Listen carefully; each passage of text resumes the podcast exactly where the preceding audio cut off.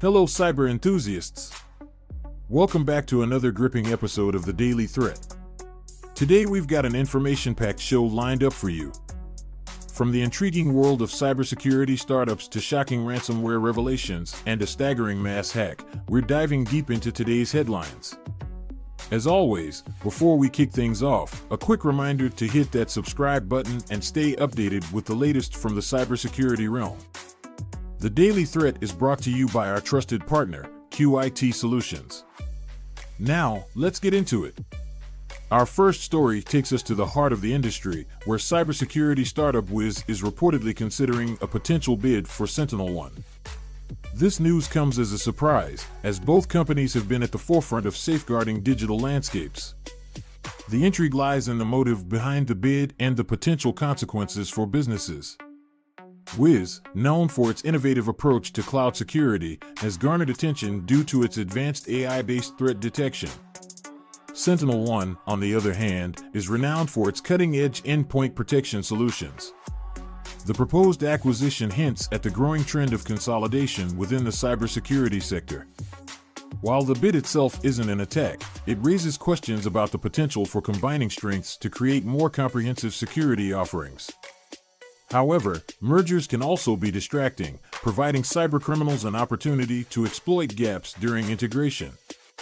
Businesses should be wary of potential disruptions to services during the integration phase.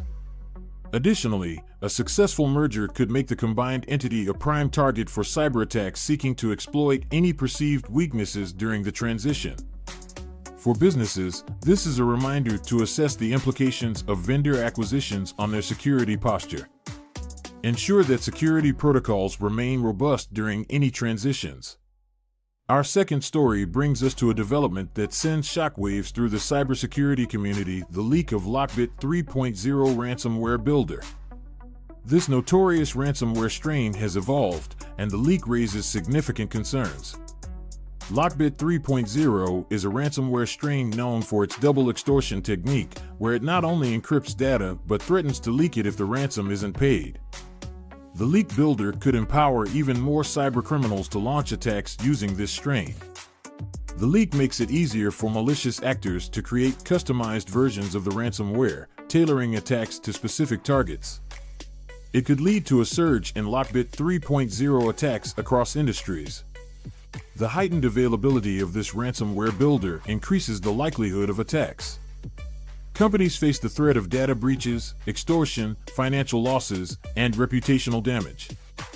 Businesses must double down on ransomware prevention measures. Regular data backups, network segmentation, and employee training are essential to thwarting such attacks.